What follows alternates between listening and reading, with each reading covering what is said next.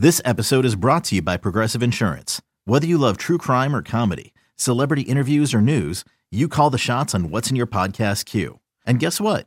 Now you can call them on your auto insurance too with the Name Your Price tool from Progressive. It works just the way it sounds. You tell Progressive how much you want to pay for car insurance, and they'll show you coverage options that fit your budget. Get your quote today at progressive.com to join the over 28 million drivers who trust Progressive. Progressive Casualty Insurance Company and Affiliates. Price and coverage match limited by state law. It's the Stinkin' Truth Podcast with Mark Schlereth, presented by Core Water. Hey, welcome into the Stinkin' Truth Podcast. Mark Schlereth alongside Mike Evans, Scott DeHuff producing the show. Got to thank our presenting sponsor, the fine folks over at Core Water. Going to the gym right after the show. Going to get my swole on, but I'm going to make sure I hydrate with Core. I'm telling you what, great taste in water, uh, pH balance to match your body's pH at 7.4, uh, big blue cap, giant suck hole so you can hydrate uh, properly. You can find Core Water anywhere that water is sold, 7-Eleven or any grocery store. Core Water, hydratewithcore.com to find out more information about the great uh, product and the great folks over at Core Water. So it sounds like um, drinking the core water is the only part of your workout routine that you do correctly. Because what I saw this weekend, you Oh my you posted a couple pictures of you working out, and all the fitness It was gurus, one all the fitness gurus on Twitter like tore you apart for your awful form and technique. Too much swaying during your standing curls. I know people are stupid. Like, bunch, like people are so dumb. like some guys like you're not going to reap maximum gains. Hey, like Oh. oh, gosh, almost. Hmm. You're not going to reap maximum. Okay, so, so some guys like you're not going to reap maximum gains if you sway the dumbbells. You know, lower the weight. And I, listen, listen, turd breath. I'm not looking for maximum gains. I'm already yoked. I don't need. I'm playing for the tie. I don't need maximum gains. I'd actually like to lose a little weight. I'd like to actually get a little bit smaller. So, you know what? I've done more lifting and I've done more of that crap over the course of my career and my life than any of you criticizing me on Twitter. Twitter's a cesspool of idiots. Um, you know, there's a few good guys on there, but for the most part, they're idiots. So, yeah, I They did get under your skin under on this one though, and they'll get they consider that a win. I know, I You know, know. people on Twitter are going for a win like that. Yeah, I, I, so you're giving them a win. No, I'm I'm I didn't give him a win on Twitter. Well, maybe I did a couple of them. if if me give them grief is a win. So I you know, I mean I did not realize that every time you sign up for Twitter, it automatically comes with a uh, certificate of personal training. Like you get a, a, personal trainer certificate with it. So I did not realize that everybody on Twitter was a uh, certified personal trainer. So good for you guys on Twitter. Now there is a the sub- Rock responded to me though. The Rock did respond to you. Yeah. So that's a win for me. That is a win for you, Yeah. especially since it got like half a million views, right? Mm-hmm. Thanks to The Rock. Well, I mean, I mean, so it gets half a million when The Rock re- retweets it. It would have gotten a couple hundred thousand with me, right? Not bad. Yeah, Not been, bad. Have been Not fine. bad. Now, Anyhow. now, when it comes to Twitter, you're right. There's a lot of negativity out there, but one there is a team out there right now that seems to be the darling of all social media. Everybody's getting on the Browns bandwagon. Did you see the press conference introducing OBJ? You know, OBJ says he wants to come to Cleveland and become a legend. Mm-hmm. Jarvis Landry said he cried when he found out. He was so happy. Mm-hmm. Baker Mayfield was like whoop whoop holler holler, Yeah. you know, and all excited. So Sa- Baker Mayfield said he had a dream about playing with OBJ. So what do you know? E- even the wise guys in Vegas, it takes a lot to kind of move a line. The Browns' win total has already jumped up three wins to nine for for next season. They're the favorite to win the AFC North.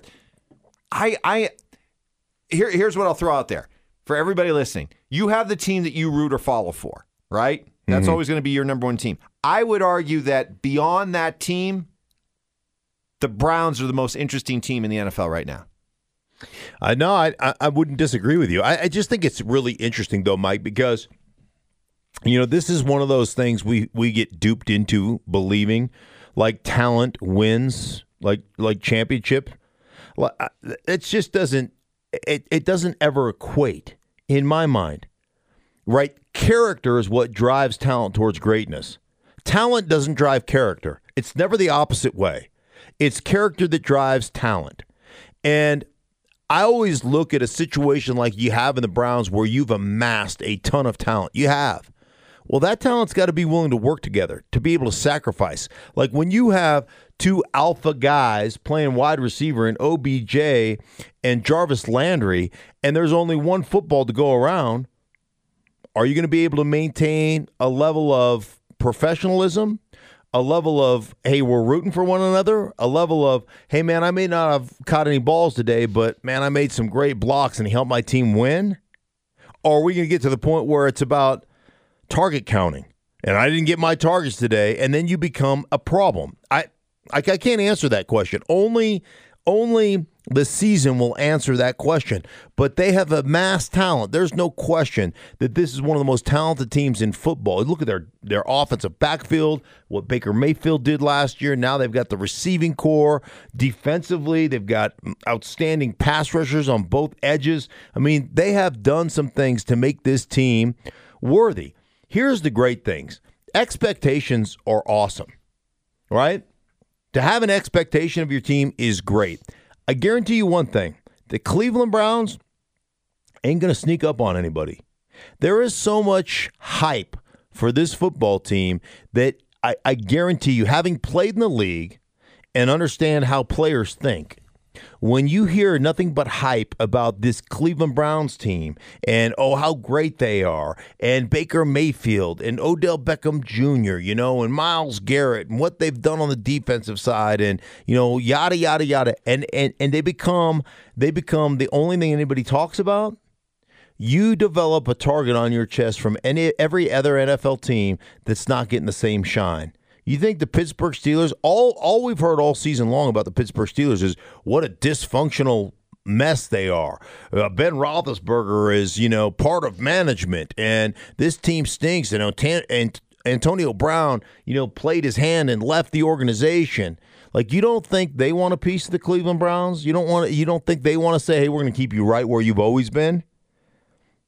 Like all of a sudden, there's expectation, and you're no longer the sad sack Browns that hey they'll keep it close, but you know what? Once we step on the accelerator, you know, once we step on the throttle, um, we'll be fine. Like you're going to get people's best shots. It's going to be it's going to be fascinating to see how this this plays out. And I'll be like I'm guilty. I'll raise my hand. I'm fascinated to watch it because what you're saying logically, it almost seems like it's it's too big of a leap that you're asking them to take mm-hmm. from being the Browns, right, to all of a sudden being a team that great things are expected of. But things came together quickly for Jacksonville to the point where they were that close to going to the Super Bowl. You yourself played for a Broncos yeah. team that won two Super Bowls, okay. but the year before that, you lost to a Jacksonville team right. that was, you know, young and they just got on a roll and, and ripped through the playoffs and upset you guys. Right. So why can't they do it? What happened the second year when there were expectations for Jacksonville? Remember, the year they almost went to the Super Bowl, they had New England on the ropes and they ended up beating the New England Patriots, who then ended up subsequently falling to the Philadelphia Eagles in the Super Bowl, right? What happened the next year to Jacksonville? A lot of expectations. A lot of expectations, and they didn't even sniff it. It wasn't close. Defense broke down. You know, all this highfalutin, we've got the best defense, and we've got all three levels of our defense, and, and on paper they do. How was that defense last year? You know, offensively, we're going to beat people up. We're going to control the line of scrimmage. We're going to run the ball. How'd that go last year? So your point is, is that Jacksonville got those expectations, but they were based on a really good team that nearly went to the Super Bowl. Mm-hmm. These expectations surround a Cleveland team that still went right. below 500 last well, year. the other thing is is that when you were Jacksonville the year you went to the AFC Championship 2 years ago, nobody had any expectations of you. You flew under the radar. The teams you played, you flew under the radar on. And you know, you physically punched him in the mouth, and you you played pretty good football. And remember, you I think you beat the Steelers twice in that. One one time you took you picked off Ben Roethlisberger five times. So I mean, there's a little bit more of sneaking up. There were no expectations on you. Now there's expectations. You know, Jacksonville, there were some expectations. Hey, you guys have a great defense. Hey, you know, you, you got a cornerback in uh, in in what's the kid's name? Uh, Ramsey that just does nothing but talk smack and uh, and went through a whole litany of every quarterback in the NFL and told them like that guy's garbage, that guy's garbage, that guy's garbage. Like you put a target on yourselves. And everybody stood up and couldn't wait to shut you guys up. Right? I mean, that's that's kind of what went down in Jacksonville. So there are expectations, real expectations on the Cleveland Browns right now for the first time in two decades. So who carries the bulk of the burden of those expectations? Is it Freddie Kitchens, the first time head coach, or is it Baker Mayfield? I think it's Baker Mayfield. Like you're going to have to go out there and you're going to have to perform and you did it. You answered, you know, you answered the bell last year and you performed exceptionally well. But again, you're not sneaking up on people, and you know how coordinators are in this league. As as you become more and more prominent, you know they figure out more and more ways to force you to the things that they don't think you're good at. Um, we shall see. There'll be some changing of you know what goes on. Obviously, the personnel changes um, have happened. I like what Freddie Kitchens did last year. I like the rapport he has with Baker Mayfield. Um, you know, having talked to Freddie Kitchens last year about Baker, uh, his knowledge of the game, his ability to be a student, his kind of quote unquote photographic memory, if you will, all served him exceptionally well last year. But again, expectations. There are expectations on this team that they haven't ever had. They have never played in the last two days. Not, there's not one person on the Cleveland Browns right now that has ever had an expectation. Other than, hey, you guys, if you win, you know, if you win more than four games, we're going to have a parade. Like that's this is a different deal. People are expect people are you're a dark horse Super Bowl contender. People expect you to win the division right now. You're expected to win this division. I'll tell you what, this is you think you think that pisses off the Steelers? How about the Baltimore Ravens? You think they're just going to roll over for you? Oh, wait. Yeah, they got a lot of talent. Let's roll over and take one. Uh-uh. Ain't going to happen. So it's it's interesting to see how this is going to play out. Speaking of the Steelers and their former ever humble mm-hmm. Antonio Brown. Oh, just dripping humility. Mm-hmm, mm-hmm. So the latest is that uh, AB has come out and bragged about the power play that he used over the Steelers to get hmm. himself out of Pittsburgh and that he will serve as an inspiration to others. And are we seeing maybe right away some examples of that here in Denver? They started their offseason conditioning program, and Chris Harris Jr., widely regarded as certainly one of the top 10 cornerbacks in the NFL, maybe top five, paid as the 24th highest paid cornerback right now in the NFL, is a no show is is this Antonio Brown driven? Um, interesting. You know, Antonio Brown. I, I love how all of a sudden he's become this altruistic martyr for the league. Like, hey guys, you know, they were keeping me down, even though I was the highest paid receiver in the league, and you know, and they weren't um, respecting my, uh, you know, my opinion, or they, you know, I mean, all of a sudden he's this, you know, I mean, this sympathetic figure that you know he was oppressed and and he held out and got a great deal from the Raiders. Like that was that move was not about opening the doors for every other player in the league. That move was about I want more money. That's what that was about. And he got it. To his credit, he got it. And I will give him this it is going to empower other players. And I have talked to guys throughout the league that are like, this is a bad precedent to set. You know, this is this is troublesome. These are this is NFL management NFL types, management types. Yeah, types, this yeah. is a bad. Like, think about it. Like nobody's really, and I'll give him credit. Nobody's really ever done it. Now, you have to be willing. Here's Chris Harris Jr., who is being paid $8.5 million going into last year of his contract. He signed a five year, $42 million deal. It was a great deal. You know, it's been a great deal for the Broncos. Um, Chris Harris Jr. is one of the best cornerbacks in football. Josh Norman making 15, Patrick Peterson making 14 and change. You know, all these guys that are higher paid, he's making $8.5 million. And he's basically saying, you guys need to you guys need to pay me. I'm one of the top five corners in the league going into my eighth year. I'm 29 years old. I'll be 30 this year. I got three more great years, maybe four more great years left. You need to pay me. And I agree with them. They need to pay him. The question is are you willing to be an asshole? That's the question. Because you've got to be willing to be vilified, to all of a sudden you know, be all of a sudden not to be the most beloved Bronco walking the streets of Denver anymore, you have to be willing to become a villain. And does Chris Harris Jr. have that? He's taken the first step, not showing up to these voluntary mandatory. You know, I mean, there's I know they're mandatory, but come on. They're they're are they're they're voluntary. They're not mandatory. I know they're voluntary, but they're actually mandatory. You know, like they they take roll.